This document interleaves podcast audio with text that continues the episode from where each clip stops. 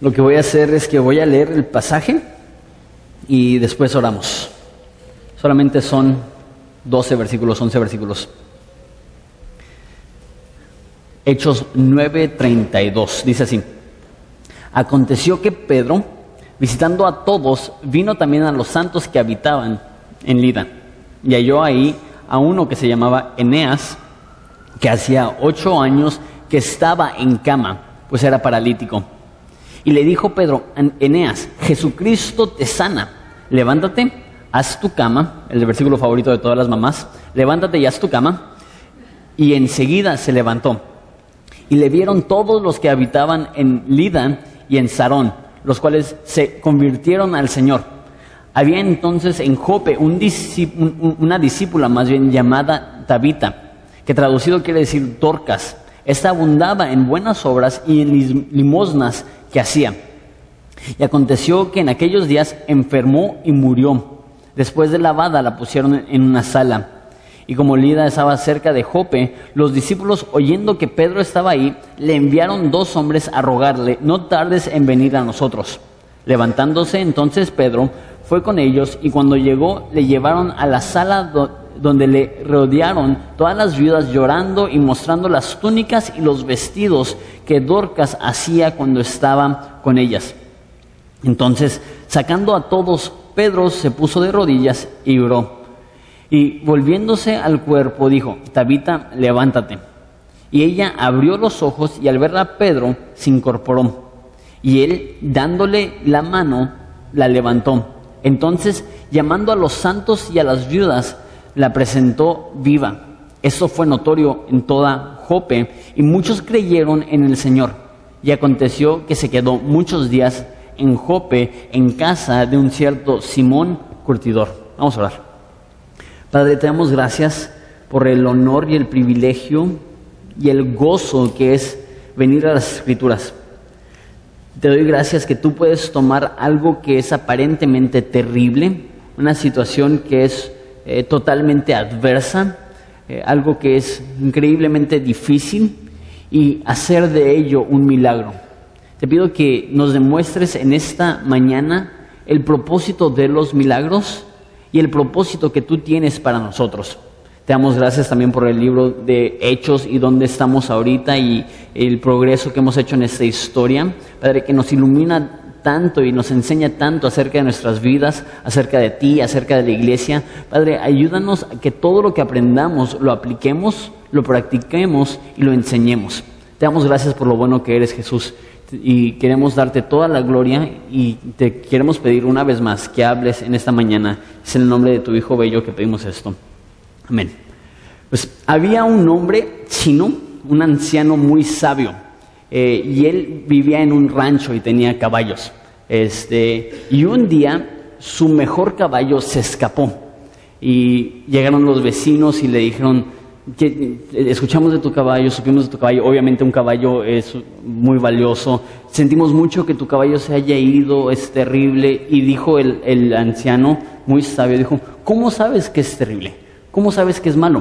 Los vecinos, no, pues, pues, pues, nos imaginamos que es malo, se fue, disculpa este, si, es molestia, te amamos, te apoyamos.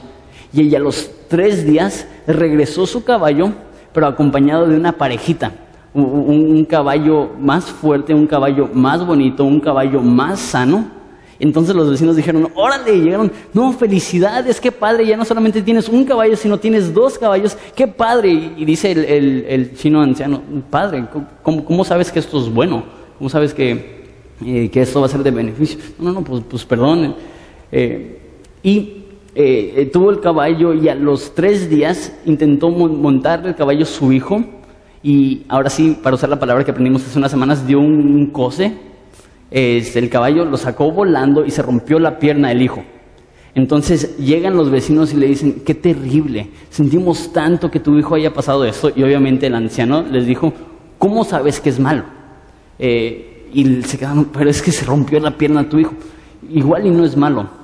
Dicho y hecho, a los dos meses estalló una guerra civil y todos los hombres jóvenes se fueron a la guerra, salvo el chavo que se había roto la pierna porque no podía estar en el ejército. Y, comento esta historia porque muchas veces así sucede. No, no era chiste, muchos de ustedes estaban como que, ok, ¿dónde va a estar la parte chistosa? No, no, no, no es chiste, es una anécdota. Este, que, muchas veces vemos circunstancias y decimos, eso es terrible. Pero como dice el, el anciano, ¿cómo sabes que es terrible? Y hay cosas que suceden que decimos, eso es padrísimo, eso es lo mejor. Y nos diría, "Mm, ¿cómo sabes que esto es lo mejor? Y yo creo que todos hemos vivido circunstancias que pensamos, que pensamos esto es lo peor. Peor que esto no se puede. Y de repente de esas circunstancias sale, sale algo bueno y dices, órale, no era tan malo como pensaba. Y han habido circunstancias en las cuales pensamos, esto es lo mejor que puede suceder, esto, y de repente nos damos cuenta que no era lo mejor. Comento esto porque vamos a ver una serie de eventos trágicos, o, mínimo aparentemente trágicos, que Dios va a usar para su gloria. Vamos a ver varios milagros en esta mañana. Este, y nada más quiero decir esto, los milagros tienen que ser precedidos o tienen que tener anteriormente una situación mala, si no, no fuera un milagro. Si, este, si todo fuera bueno, entonces no necesitaríamos milagros. Entonces, vamos a ver, el, el sermón de hoy se titula Pedro y milagros. Entonces, vamos a ver la historia. Estamos en, en Hechos 9:32. Dice, aconteció que Pedro, visitando a todos, vino también a los santos que habitan en Lida. La verdad, cuando estaba estudiando ese pasaje, se me hizo un poco al azar, se me hizo que no encajaba muy bien con el resto de la historia. Les recuerdo, acabamos de ver la conversión de Saulo y fue algo glorioso. Y de repente, en vez de continuar con la historia de Saulo, deja de hablar, de hablar de Saulo y empieza a hablar otra vez de Pedro y empieza a hablar de unos cuantos milagros que realmente a primera vista no encajan muy bien con el resto de hechos porque eh, realmente eh, eh, ha estado progresando muy rápidamente Lucas, años y años por capítulo, y de repente se detiene y cuenta historias muy específicas de gente que ni siquiera conocemos, gente que a lo mejor decimos no son tan importantes para la historia de hechos, entonces ¿por qué lo comenta? Lo que está sucediendo es que la semana que viene, capítulo 10, es uno de los capítulos más importantes de toda la historia de la iglesia, de toda la historia cristiana, de toda la Biblia. ¿Por qué? Porque es cuando el mensaje del cristianismo empieza a alcanzar a los gentiles. Entonces, ¿y eso qué? Lo- Los gentiles son los no judíos. Entonces tenemos que recordar que la Biblia fue escrita para los judíos, mínimo el Antiguo Testamento, y que la religión que tenemos, el cristianismo que tenemos, tiene sus raíces primordialmente en la religión anterior del judaísmo y lo que pensaban los cristianos originales era que el cristianismo no era algo accesible para todos, sino era un tipo de reforma del judaísmo. Pero vamos a ver que no es así, que el cristianismo dice Romanos, que es para el judío primeramente y también para los gentiles, que es para los que son descendencia de Abraham de sangre y son los que son de la descendencia de Abraham por medio de la fe. Entonces, hoy vamos a ver cómo la transición ocurre en el corazón de eh, Pedro para prepararlo para darle el evangelio a un hombre que no es judío, en su caso, por primera vez. Y dice que aconteció que Pedro, visitando a todos, vino también a los santos que habían en Lida. Ya vimos que Pedro y Juan viajaron a Samaria, eso lo vimos eh, en unos cuantos capítulos anteriormente. Y ahorita estamos viendo que está saliendo de Jerusalén y está viajando a todas las diferentes ciudades. ¿Qué es lo que está sucediendo? Eh, lo que pasa es, si recuerdan, la iglesia fue fundada en Jerusalén y creció, explotó, era masiva y habían eh, miles y miles y miles de cristianos. Hubo eh, persecución y todos los cristianos se dispersaron por todas las regiones eh, ahí cerca. Entonces imagínense, miles y miles de cristianos saliendo de Jerusalén y yendo a todos los pueblos, a todas las ciudades. Entonces probablemente de una iglesia se produjeron probablemente cientos de iglesias. Entonces está Pedro en Jerusalén y ve todas las otras iglesias y dice, ellos necesitan ayuda, ellos necesitan apoyo. Eh, ¿Y qué es lo que hacen? Delega eh, mucha de su responsabilidad como pastor titular de la iglesia en Jerusalén y empieza a viajar. Les digo esto porque en unos cuantos capítulos vamos a ver que Pedro ya no es el pastor titular de la iglesia en Jerusalén, que él cede esa, eh, ese puesto a un hombre que se llama Santiago o a veces también le llaman Jacobo. que es el medio hermano de Jesús, el autor del libro de la Biblia, Santiago. Y de hecho eh, es evidente que él ya tenía cierto liderazgo en la iglesia en Jerusalén y probablemente Pedro ya estaba delegando el pastorado a Santiago o que estaba en el proceso de entregarle el pastorado porque Saulo dice cuando visita Jerusalén, dice en Gálatas 1.18, dice, después de pasados tres años subí a Jerusalén a ver a Pedro, él era el pastor, permanecí con él 15 días, pero no vi a ninguno a ningún otro de los apóstoles, sino a Jacobo, el hermano del Señor. Ok, Jacobo no era uno de los originales apóstoles, de los doce apóstoles que estaban con Jesús. Es más, durante la vida de Jesús, Jacobo, el medio hermano de Jesús, ni siquiera era cristiano. Pero ahorita estamos viendo que él es un líder en la iglesia en Jerusalén. Entonces, Pedro le delega la responsabilidad a Jacobo y él se va a viajar a todas las diferentes iglesias. ¿Por qué hago tanto hincapié en esto? porque estaba leyendo esa historia y me llamó mucho la atención que es muy parecido a lo que está pasando aquí en Horizonte. Pedro no hubiera sido muy anciano, eh, probablemente hubiera tenido 50, 55 años, entonces no, no, es que estaba muy avanzado en edad, pero Jacobo hubiera sido mucho más joven, probablemente 30, eh, 35, a lo mejor menor de 30 años. Y lo que está haciendo Pedro es que le está delegando la responsabilidad de la iglesia a Santiago y él se está dedicando de apoyar a otros pastores, de animar a otras iglesias. Y es algo muy parecido a lo que está pasando aquí en Horizonte, en el cual mi papá me ha cedido el pastorado y muchas veces personas me preguntan, ¿y, qué hace tu papá? Como si no tuviera este, cosas que hacer. Una de las cosas grandes que está haciendo es que está quitando un poco su enfoque de esta iglesia, aunque sigue involucrado, como Pedro siguió involucrado en Jerusalén, pero está diciendo, tengo 33 años de experiencia pastoral. ¿Cómo puedo servir a otras iglesias? ¿Cómo puedo servir a otros pastores? ¿Cómo puedo ayudar a otras personas que están en necesidad? Y vemos que al parecer es un modelo algo bíblico, porque es lo que hicieron Pedro y Santiago. Hubo un cambio de liderazgo en la iglesia en eh, Jerusalén. Entonces viaja y va a Lida, versículo 33, y halló ahí uno que se llama Eneas. Y hacía ocho años que estaba en cama, pues era paralítico, una vez más, una circunstancia terrible. Y le dijo Pedro, Eneas, Jesucristo te sana, levántate y haz tu cama, y enseguida se levantó. Y le enviaron todos los que habitaban en Lida, eh, perdón, y le vieron todos los que habitaban en Lida y en Sarón, los cuales se convirtieron al Señor. Entonces aquí estamos viendo una historia igual muy particular.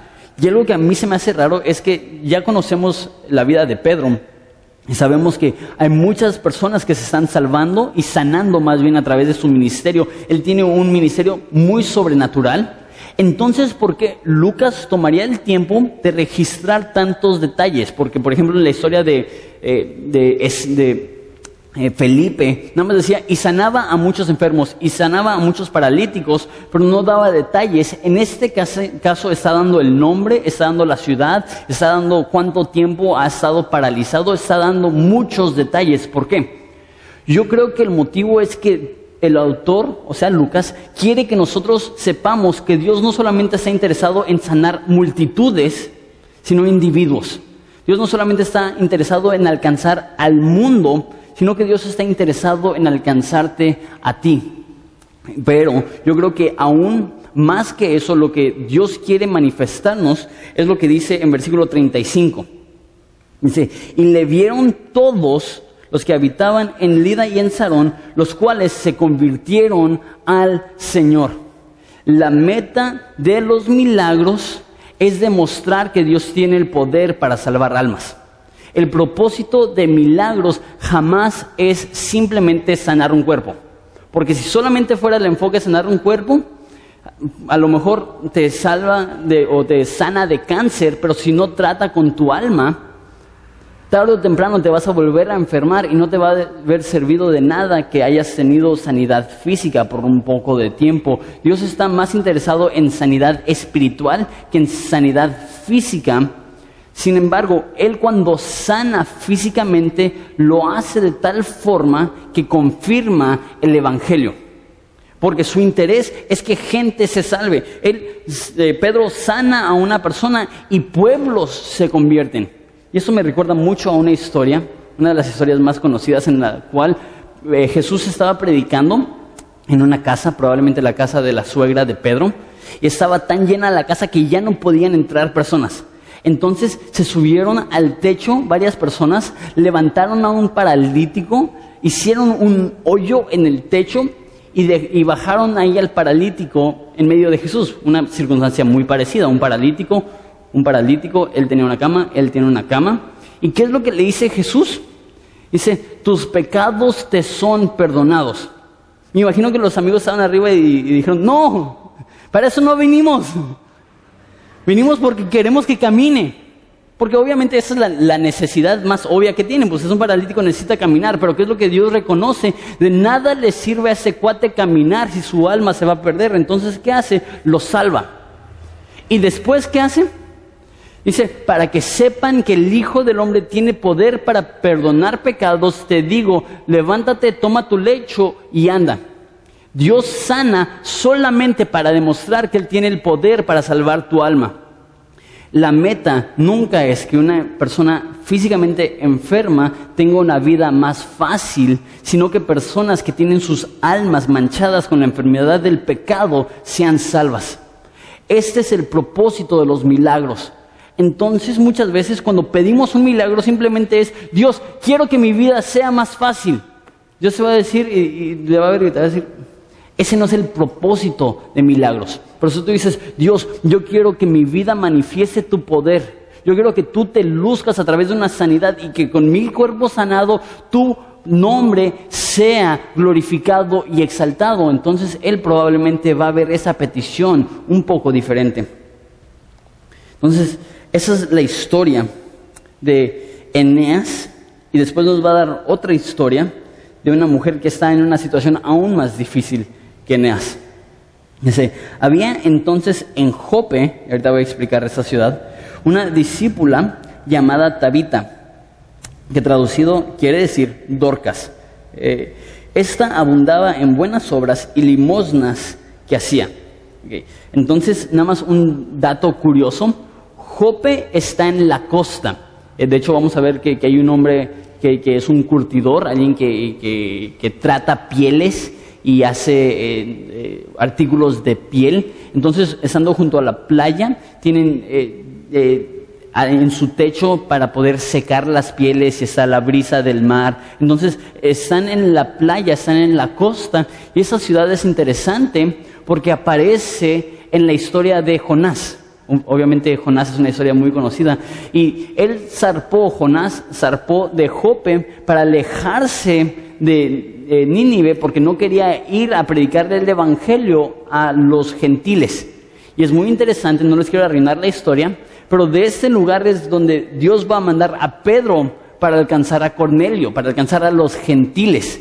Entonces vemos que, hay dos sucesos muy parecidos en la misma ciudad. Uno fue un fracaso porque el profeta desobedeció, otro va a ser un éxito porque Pedro obedeció. Entonces nada más es un dato interesante acerca de Jope y si quieres más información acerca de Jonás y cómo y qué tiene que ver Jonás con los gentiles y todo eso. Tenemos una serie en la página de internet que, enseñamos ya verso a verso el libro de Jonás.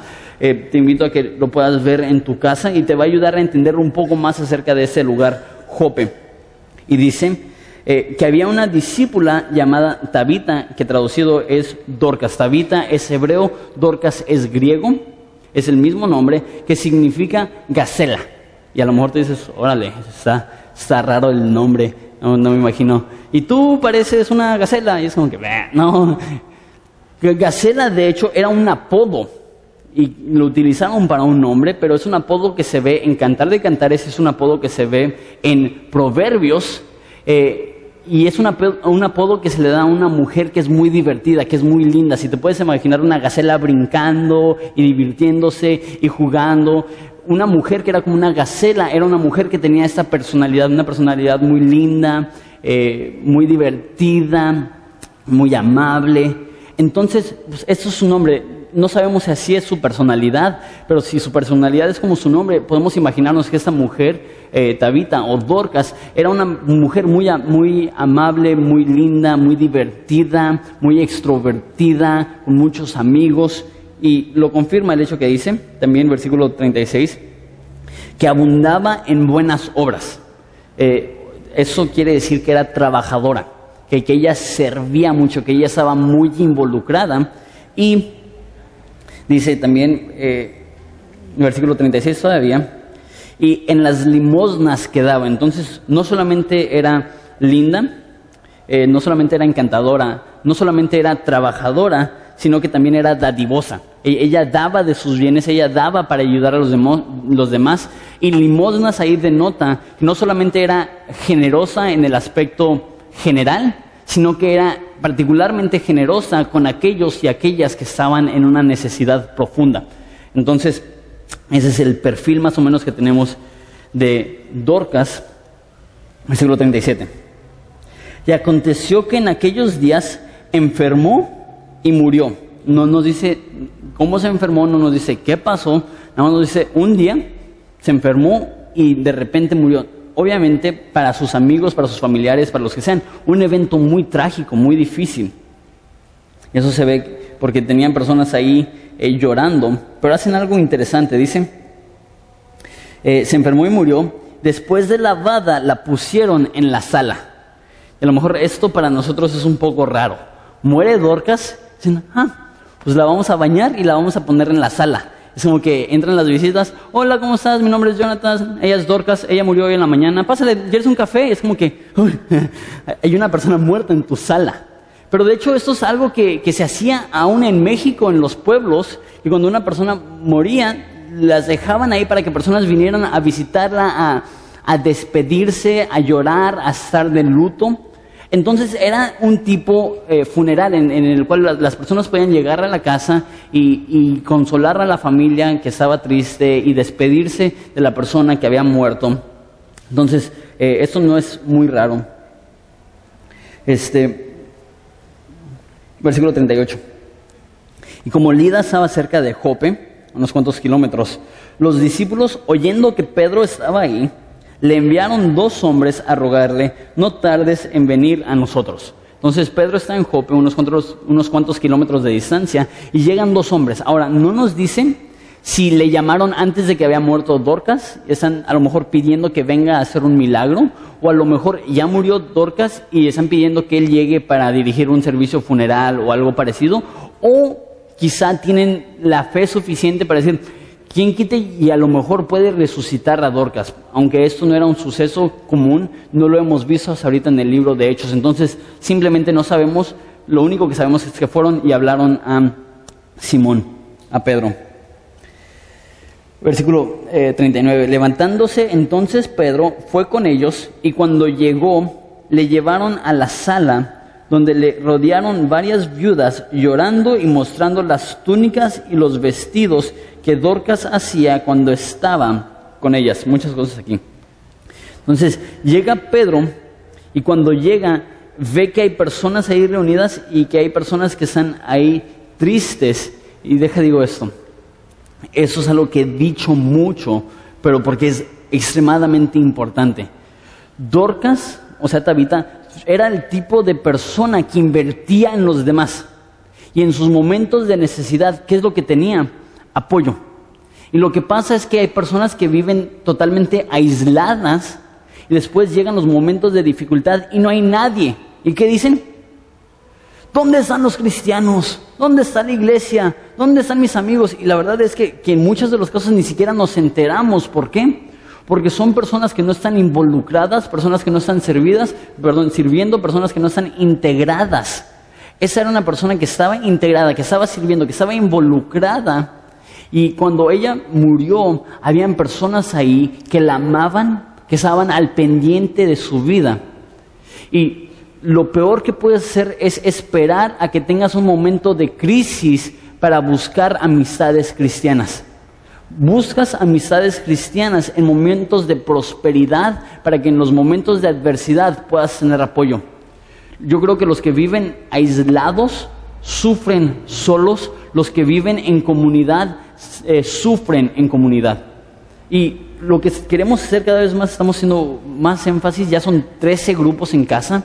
Esa es una de las formas más prácticas de obtener esto, en el cual tú estás sirviendo, ellos están sirviendo, te estás integrando, estás viviendo juntos, tú conoces los nombres de sus hijos, tú conoces su cumpleaños, tú conoces dónde viven y de repente cuando sufren ya están integrados, ya están involucrados, ya están ahí para ayudar en los momentos de necesidad. Si no estás en un grupo en casa, eh, hazte un favor y encuentra uno de los 13 grupos en casa, encuentra el que esté más cerca de donde vives tú, está toda la información en la mesa de información. Entonces, ella está involucrada en las demás personas y ¿quiénes son las que están ahí? Viudas. Ahora, algo interesante es que en la historia no menciona a un esposo. Entonces es posible que esa señora o nunca se casó, o era divorciada, o era viuda. Eh, pero cualquiera de los casos, ella hubiera sabido cómo relacionarse y cómo apoyar a otras mujeres que son viudas. Entonces, eh, lo que podemos aprender de esto es que puedes observar tu vida y hacerte la pregunta, ¿cuál es el desarrollo que tengo? ¿Cuál es el trasfondo que tengo? ¿Cómo puedo apoyar a los demás que están en necesidad? Y una cosa más, están las viudas ahí y ¿qué es lo que tienen? Las túnicas que les regaló Dorcas. Lo que das vive más tiempo que tú. Déjame explicar. Lo que das vive más tiempo que tú tenía un amigo cuando estaba en la escuela de evangelismo y él era increíblemente eh, generoso. Y tenía un amigo, eh, todos patinábamos en ese entonces, entonces nuestros tenis estaban totalmente rotos y desgastados porque patinando en dos semanas te quedan deshechos los, los tenis. Y vio a mi amigo que tenía sus tenis todos rotos y él, eh, mi amigo de la escuela de evangelismo, coleccionaba tenis. entonces los tenis que él usaba eran muy caros. Entonces él se quitó los tenis que traía puestos, y eran tenis que valían como 200 dólares, y dijo, toma. Y también era una persona que a cada rato estaba regalando, a cada rato estaba dando, y él trágicamente murió. Hace cuenta, nos graduamos de la escuela de evangelismo y como a las tres semanas él falleció. Entonces todos los de la escuela de evangelismo fuimos a su funeral y era testimonio tras testimonio tras testimonio diciendo, mira, él me regaló esta Biblia, mira, él me regaló este artículo, mira, él me regaló esta ropa, mira, él me regaló estos tenis.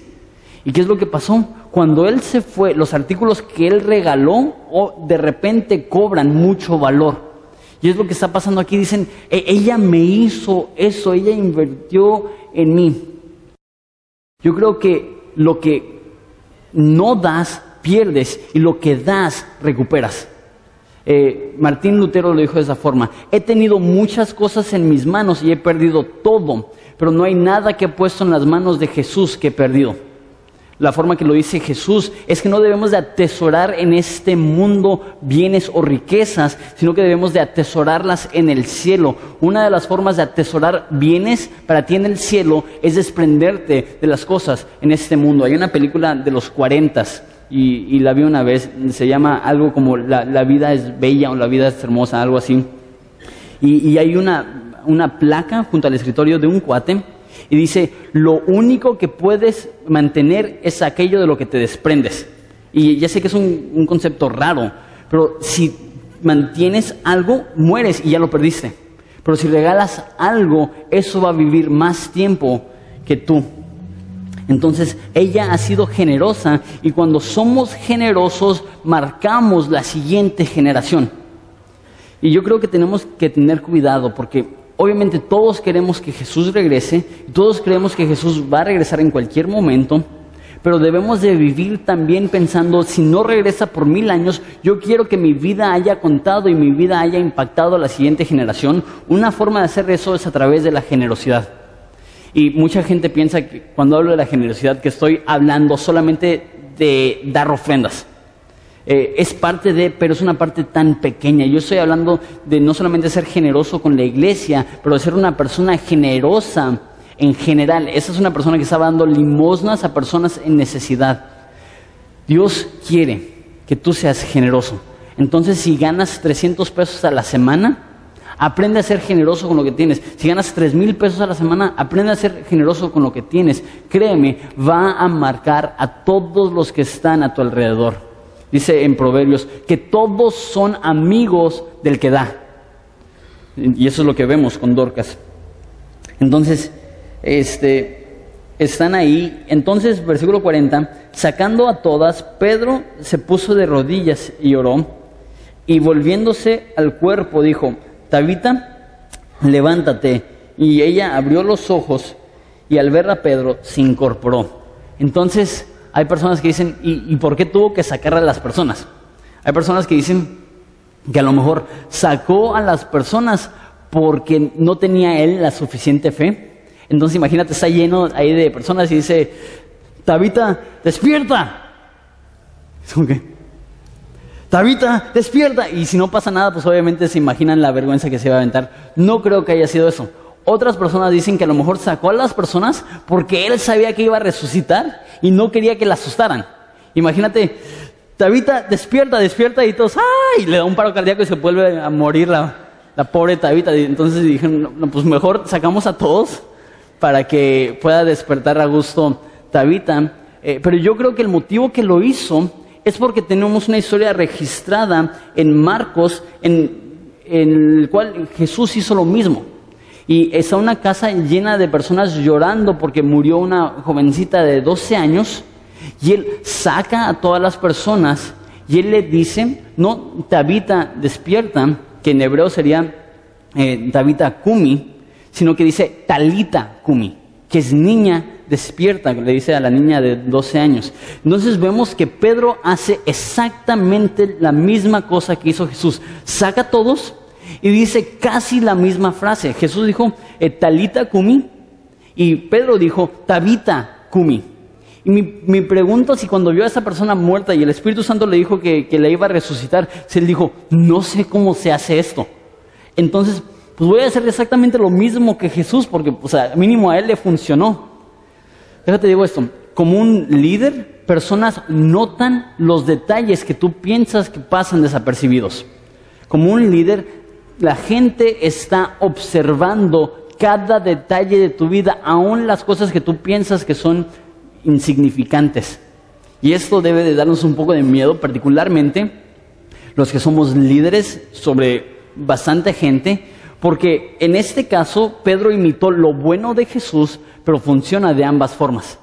Personas van a ver cómo vives tú y te van a imitar, ya sea para las buenas o para las malas. Yo creo que esto, para los que somos padres de familia, debe de despertarnos. Porque los detalles que tú piensas que tus hijos ignoran son los que ellos son más propensos a repetir. Y la mayoría de nosotros decimos, qué miedo porque la forma que tú le hablas a tu esposa probablemente será la forma que tu hijo le hable a su esposa. La forma que, que tú trabajas probablemente sea la forma que tu hijo dice, aunque así es como se trabaja.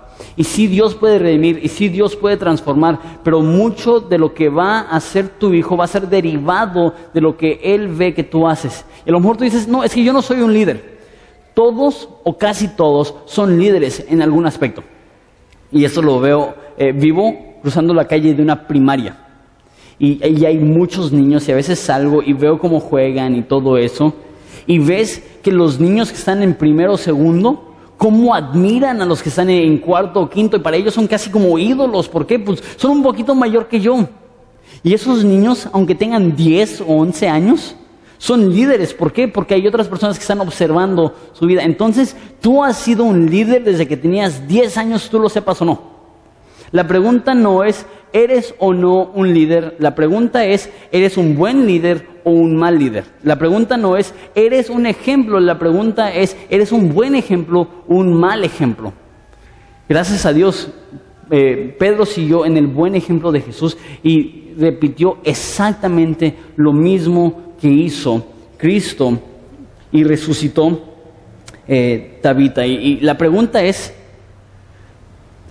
si es cierto que el cielo existe, y si es cierto que dice, dice la Biblia que el estar ausente del cuerpo es estar presente ante el Señor, entonces, ¿por qué va a querer un cristiano, después de estar en el cielo, regresar al mundo. A, mí se, a mí se me hace como que mala onda. ¿Te imaginas? Uno de mis sueños es morir mientras que predico. Así, y, no solamente eso, sino y, y caer así, muerto. Si caigo muerto, por favor, no oren que resucite. Porque voy a estar, Jesús, ¿cómo estás? Pedro, Pablo, ¿qué está pasando? No, así como que... Piénsalo, si eres cristiano y estás ante la presencia del Señor, ¿crees que vas a querer regresar a este mundo miserable? Entonces vemos esa historia y por cierta parte es como la historia del caballo. Ah, qué padre que, resucitó Dorcas. Yo creo que Dorcas, sí, uy, sí, qué padre. Uy, sí, qué, qué padre está este mundo a comparación del cielo. Uy, sí. Sin embargo, sucedió. ¿Por qué? Mira el siguiente versículo. Dice versículo 41. Y él, dándole la mano, la levantó, entonces, llamando a los santos y a las viudas, la presentó viva. Esto fue notorio en toda Jope, y mira, y muchos creyeron en el Señor. ¿Cuál es el propósito de esta sanidad? ¿Cuál es el propósito de este milagro? Lo sigue repitiendo, lo sigue repitiendo, lo sigue repitiendo, que personas conozcan a Jesús. Entonces, para Dorcas hubiera sido mala onda resucitar. Y de no haber sido que personas se salvaron, no hubiera valido la pena.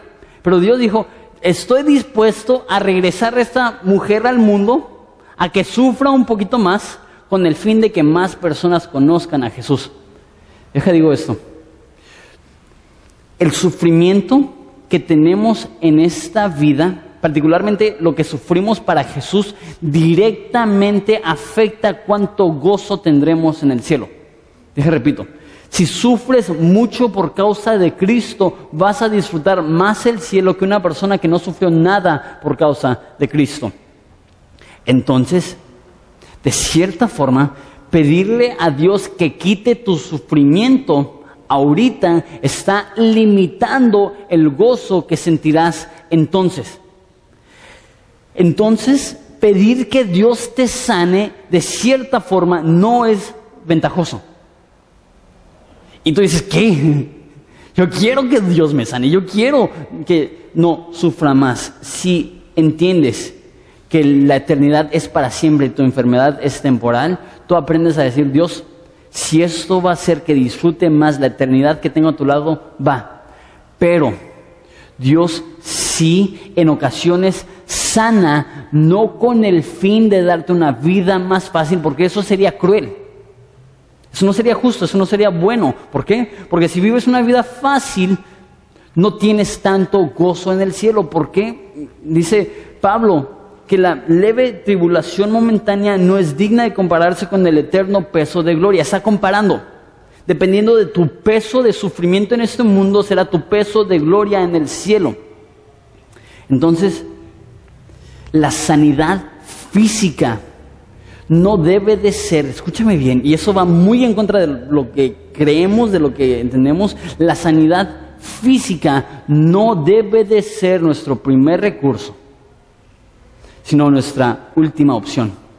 Es decir, Dios, en esta sanidad, glorifícate. Pero ¿sabes qué es aún más glorioso? Yo creo cuando Dios es glorificado en tu vida, no en momentos de prosperidad, sino en momentos de adversidad un ejemplo, y eso me lo estoy pirateando de un autor que se llama eh, John Piper. Muchas personas piensan que Dios es más glorificado cuando tu vida es más fácil, pero yo digo es lo contrario. Porque muchas veces ves a un cristiano y ves el carro que maneja y dices, órale, ¿ser cristiano te consiguió ese carro? Pues yo quiero ser cristiano, significa que yo voy a tener ese carro. Órale, ¿ser cristiano te consiguió esa mujer? Ah, pues yo quiero ser cristiano, a ver si me consigue esa mujer Dios. Ah, ¿ser cristiano te consiguió esa casa? Ah, pues obviamente yo quiero ser cristiano. Eso que está haciendo no está exaltando a Jesús. Está exaltando una mujer, está exaltando una casa, está exaltando un carro. Y Dios no es glorificado. Entonces, ah, Dios te dio esa sanidad. Pues yo también quiero ese Dios. Si me da esa sanidad. Pero si no me da esa sanidad, pues vale, ¿qué voy a querer a Dios? ¿Y qué estamos haciendo? Estamos exaltando y elevando algo en vez, que, en vez de al Creador, a alguien. Y él comenta que es cuando sufres. Y, él comparte una historia de una niña, de un choque automovilístico en el cual sale volando la niña del carro y muere. Y él dice, es cuando el papá abraza a la niña, a su hija muerta, y dice, Dios, no entiendo por qué pasó esto, pero aún así te amo. Aún así quiero que seas glorificado. Es en ese momento que la gente ve y dicen, esa persona tiene un Dios glorioso. Porque aún en medio de la tribulación, Él está satisfecho con Jesús. Dios es más glorificado cuando nosotros estamos más satisfechos en Él en medio de la adversidad, no la prosperidad. Es fácil estar satisfecho en Dios cuando todo te va bien, pero es cuando te va mal que realmente puedes abrazar a Dios. ¿Y qué es lo que está pasando? Aquí, muchas circunstancias difíciles. ¿Y qué es lo que pasó? Dios fue glorificado. Y no estoy diciendo que Dios no quiere sanar, queremos pedir que Dios sane. No estoy diciendo que Dios no hace milagros, queremos pedir que Dios haga milagros. Pero ¿sabes cuál es la sanidad más profunda? ¿Y sabes cuál es el milagro más grande? Que cuando Dios no te sana, tú sigues adorando. Que cuando Dios no te quita esa cosa difícil, tú sigues diciendo, yo te amo por sobre todas las cosas. Eso es un milagro más grande. Eso hace que Dios luzca más glorioso. Quiero eh, apurarme un poquito. Versículo 43 eh, dice, y aconteció que se quedó muchos días en Jope, en casa de un cierto Simón curtidor. Les dije acerca de esa persona. Él es una persona que, que se eh, dedica a eh, desollar animales, quitarles el cuero, hacer cosas de piel. Y en Judea, en Jerusalén, en Israel, con los judíos, eh, te hacía ceremonialmente impuro, y ahorita explico eso, tocar a un animal muerto. Entonces tú como un judío, si tocabas a un animal muerto, no podías ir al templo ese día. Y tenía que haber un ritual en el cual te lavabas y todo eso. Entonces, obviamente, la chamba de quitarle el cuero, la piel a animales, sería una chamba que personas veían con desagrado. Dicen, ah, tú eres un curtidor, tú eres ceremonialmente impuro. Tú no te puedes acercar a Dios. Y de hecho, en esa cultura, eh, los curtidores, los que hacían pieles, tenían que vivir a 25 metros de distancia de cualquier persona. Entonces su casa tendría que estar a 25 metros de la casa más cercana para que él no infectara o afectara a sus vecinos. De hecho, ah, escribe un, comentarista que si, tú, si un eh, curtidor se compromete contigo sin haberte dicho que era un curtidor y tú te enteras, tú no tienes ninguna responsabilidad a casarte con ellos. Si tú te das cuenta que eres un curtidor, automáticamente el compromiso se acaba, inmediatamente el compromiso se anula. ¿Por qué digo esto? Porque Pedro está pasando tiempo con los que la cultura rechaza. La cultura judía rechaza a ese tipo de personas. ¿Qué es lo que hace Pedro? Se acerca, se queda en su casa, convive con él. Pedro está dispuesto a interactuar con aquellos que la sociedad rechaza. Mi pregunta es, ¿estamos dispuestos a hacer lo mismo nosotros? Estamos dispuestos a incomodarnos un poco con el fin de alcanzar a personas que nadie más está alcanzando. Estamos dispuestos a ir a los drogadictos, estamos dispuestos a ir a los rechazados, estamos dispuestos a ir a los antisociales, estamos dispuestos a ir a aquellos que la cultura menosprecia con el fin de decir, Dios no hace acepción de personas, tú estás igual de perdido que Jonathan, tú estás igual de perdido que yo y por eso te quiero ofrecer la salvación en Jesucristo. Saulo, perdón, Pedro, estuvo dispuesto a ir a la, gente que nadie quería con la cual nadie quería interactuar. Nosotros debemos de hacer lo mismo. Nosotros debemos de anhelar y desear alcanzar y salir de nuestra zona de confort, ir a los lugares donde nadie quiere ir. Esta era la queja más grande que recibía Jesús. Decían, Jesús, no, él es, él es malo. ¿Por qué? Eh, pues se la pasa comiendo con paganos y yendo a las fiestas de paganos y, y no, pues, pues él, él, se cree muy santo, ¿no? Que hijo, que hijo de Dios y quién sabe qué. Y mira dónde anda, mira con quién se junta. ¿Qué es lo que dijo Jesús? No son los sanos que necesitan un médico, sino los enfermos que necesitan un doctor. Vamos, hay que salir de las cuatro paredes de la iglesia y ver cómo podemos ser útil para el reino de Dios con aquellos que no le conocen. Ahora, esto solamente se puede de una forma. Porque si salimos al mundo para ser infectados, no va a ser bueno.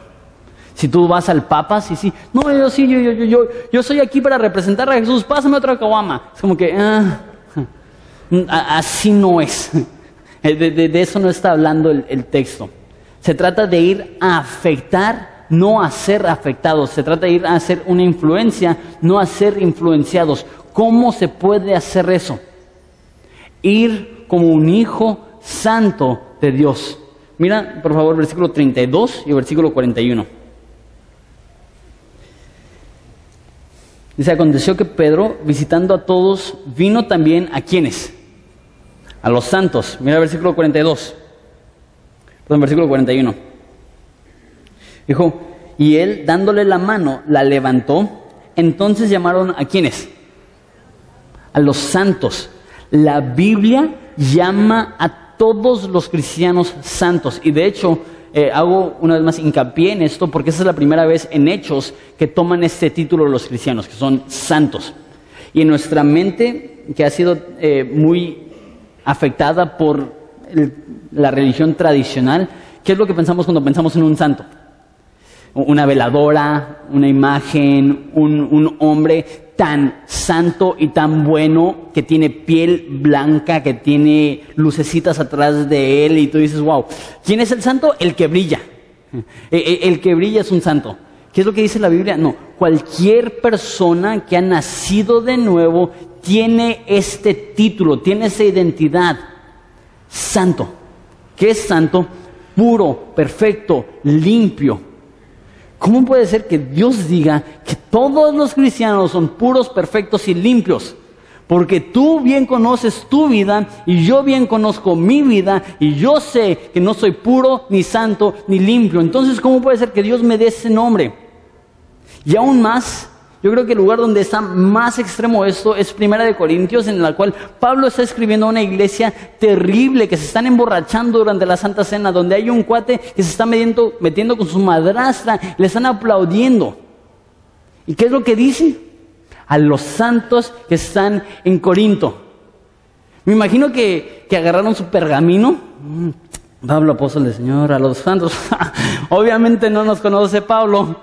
Nos está llamando santos. Si supiera lo que estamos haciendo, ¿cómo puede ser que Dios le dé un título así a un pueblo como nosotros? Yo creo que una de las cosas que necesitamos aprender uno de los puntos más importantes a adoptar es esto. Para el cristiano, la santidad no es la meta, sino el punto de partida. Y lo tengo que explicar y con eso voy a terminar. Para el cristiano, la santidad no es algo que se va a alcanzar algún día, sino que, algo, que es algo que Dios te ofrece desde el primer día. ¿Por qué? Porque no es algo que se produce personalmente, es algo que se recibe como un regalo. Dice la Biblia que debemos de ser santos, ¿por qué? Si se lo saben, Levítico aparece varias veces. Sed santos porque Jehová tu Dios es... Ok, entonces tenemos que ser santos porque Dios es santo. Dice en eh, Mateo 7, entonces serán perfectos si amamos, serán perfectos como su Padre en el cielo es perfecto. Dices, no, no Jesús, yo conozco mi vida y yo sé que no soy perfecto. Yo conozco mi vida y yo sé que no soy santo. Yo creo que cuando dice Levítico y cuando dice la Biblia, sed santo porque Él es santo, no está diciendo que vamos a ser tan buenos como Jesús, sino que Él es tan santo que Él te puede hacer santo. Sed santo porque Él es santo. Sed santo porque Él te lo está regalando. Tú, si eres un cristiano verdadero, si le has rendido tu vida al señorío de Jesús, lo que ha pasado es que Dios ha perdonado todos tus pecados, todos tus errores, todos tus fracasos han sido clavados, dice Colosenses, a la cruz de Cristo y ya no existen más. Y Dios cuando te ve, te ve vestido de la santidad de Jesucristo. Y Él cuando te ve, Él te ve santo, puro, perfecto. No porque tú seas santo, puro y perfecto, sino porque Cristo es tan santo que Él puede hacer de alguien tan sucio un hombre limpio. Que Él puede hacer de un hombre tan débil un hombre fuerte. Que Él puede hacer de algo tan inútil algo útil. No porque seamos la gran cosa, no porque seamos buenos, no, pero porque estamos vestidos en la santidad de Jesucristo. Solo cuando entendemos esto podemos ser útiles para compartir de Él. Solo cuando entendemos que nuestra santidad es algo que llevamos dentro, que podemos ir y compartirlo con los demás. Siento que, todavía no me explico, eso no está en mis apuntes, pero ahí, les va una imagen que espero que les va a ayudar. Tú pecas porque eres pecador. No es que eres pecador porque tú pecas. ¿Sabes la diferencia? Eh, tú pecas porque eres malo no es que eres una persona buena que a veces te equivocas, es que el ser humano se equivoca porque es malo. Esa es la realidad. Pero cuando te conviertes a Jesús, le das tu vida, lo que sucede es que Él nos, la palabra es regenera, nos da un nuevo cuerpo, nos da nuevos deseos, nos da nuevas pasiones, nos da nuevas metas, nuevas visiones, y ahora hacemos cosas santas porque somos santos, no somos santos porque hacemos cosas santas. Igual como antes de Cristo pecábamos por ser malos, ahora como cristianos obedecemos porque Dios ya nos declaró santos. Entonces de nuestra identidad fluye la actividad. De nuestra estancia delante de Dios fluye nuestra obra para Dios. Entonces, si realmente has sido declarado santo por Jesucristo, tú puedes salir al mundo y en vez de ser infectado por ellos, tú los vas a infectar a ellos con la santidad de Jesucristo. Y una vez más, puedo ver en sus rostros, puedo ver en sus caras, están como que, ah, Jonathan, no, no, no entiendo. Ayúdame un poco más. Tú en Cristo eres perdonado. Tú en Cristo has sido limpiado. Cada pecado que has cometido, cada pecado que cometerás, cada pecado que estás cometiendo fue expiado, fue lavado, fue perdonado en la cruz de Jesucristo. Y Dios cuando te ve, te ve limpio. Tú dices, sigo pecando. Él ya lo sabe, Él ya lo arregló en la cruz de Cristo. ¿Y qué es lo que eso produce en nosotros? El deseo, el deseo de ir y compartirlo. El deseo de ir y, llegar a las personas que como Enías y como Dorcas están espiritualmente destruidos, espiritualmente muertos, espiritualmente cojos. Es decir, Jesucristo te da vida. Jesucristo te hace caminar. Levántate espiritualmente de tu, de tu estado muerto paralítico a la nueva vida que Cristo tiene para ti. Yo creo que hemos reducido tanto lo que significa ser cristiano, que cualquier persona que llega a la iglesia, que cualquier persona que ha dicho una oración, ya es cristiano. Yo creo que lo hemos reducido a tal grado que ya nadie sabe qué significa ser un cristiano. Ser cristiano no significa que llegas a un edificio, ser cristiano no significa que has dicho una oración, ser cristiano es que Dios te ha declarado inocente, Dios te ha declarado santo y de esa identidad el Espíritu Santo produce actividad. La forma más simple que puedo decirlo es como lo dice la Biblia en Filipenses. Dice que Él produce en nosotros tanto el querer como el hacer por su buena voluntad. Si eres un cristiano genuino, Dios produce en ti buenas obras que van a hacer que Él luzca glorioso. Una última escritura en primera de Juan dice, los que aman a Dios, sus mandamientos no son gravosos. Una vez más, si has nacido de nuevo, Dios te ha dado esa santidad y de esta santidad emana santidad personal. Pero una vez más, no somos santos porque hemos hecho tantas cosas buenas, sino que nosotros siendo aún pecadores, Cristo murió por nosotros y nos ha dado una santidad que no podíamos alcanzar, nos ha hecho tan justos, tan santos como Él mismo, nos ha hecho tan limpios como Él mismo. Y de ahí, como punto de partida, podemos salir al mundo, hacer luz en tinieblas. ¿Les parece si oramos?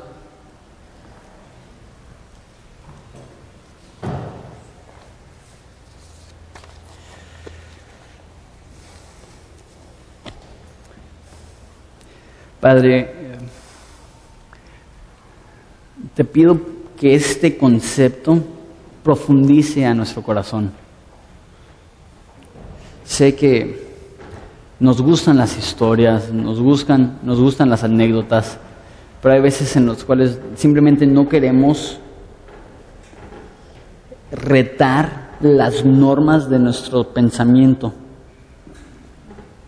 Y una de esas normas es si yo quiero que Dios me acepte, yo tengo que hacer cosas buenas.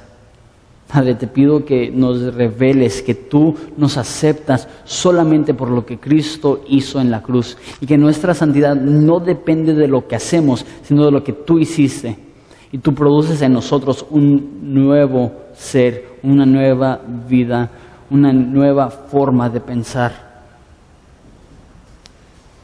Padre, te pido por esta iglesia Queremos ser luz en tinieblas, queremos alcanzar la mayor cantidad de gente posible, queremos ser utilizados por ti. Solamente podemos si como Pedro dependemos de tu Espíritu Santo.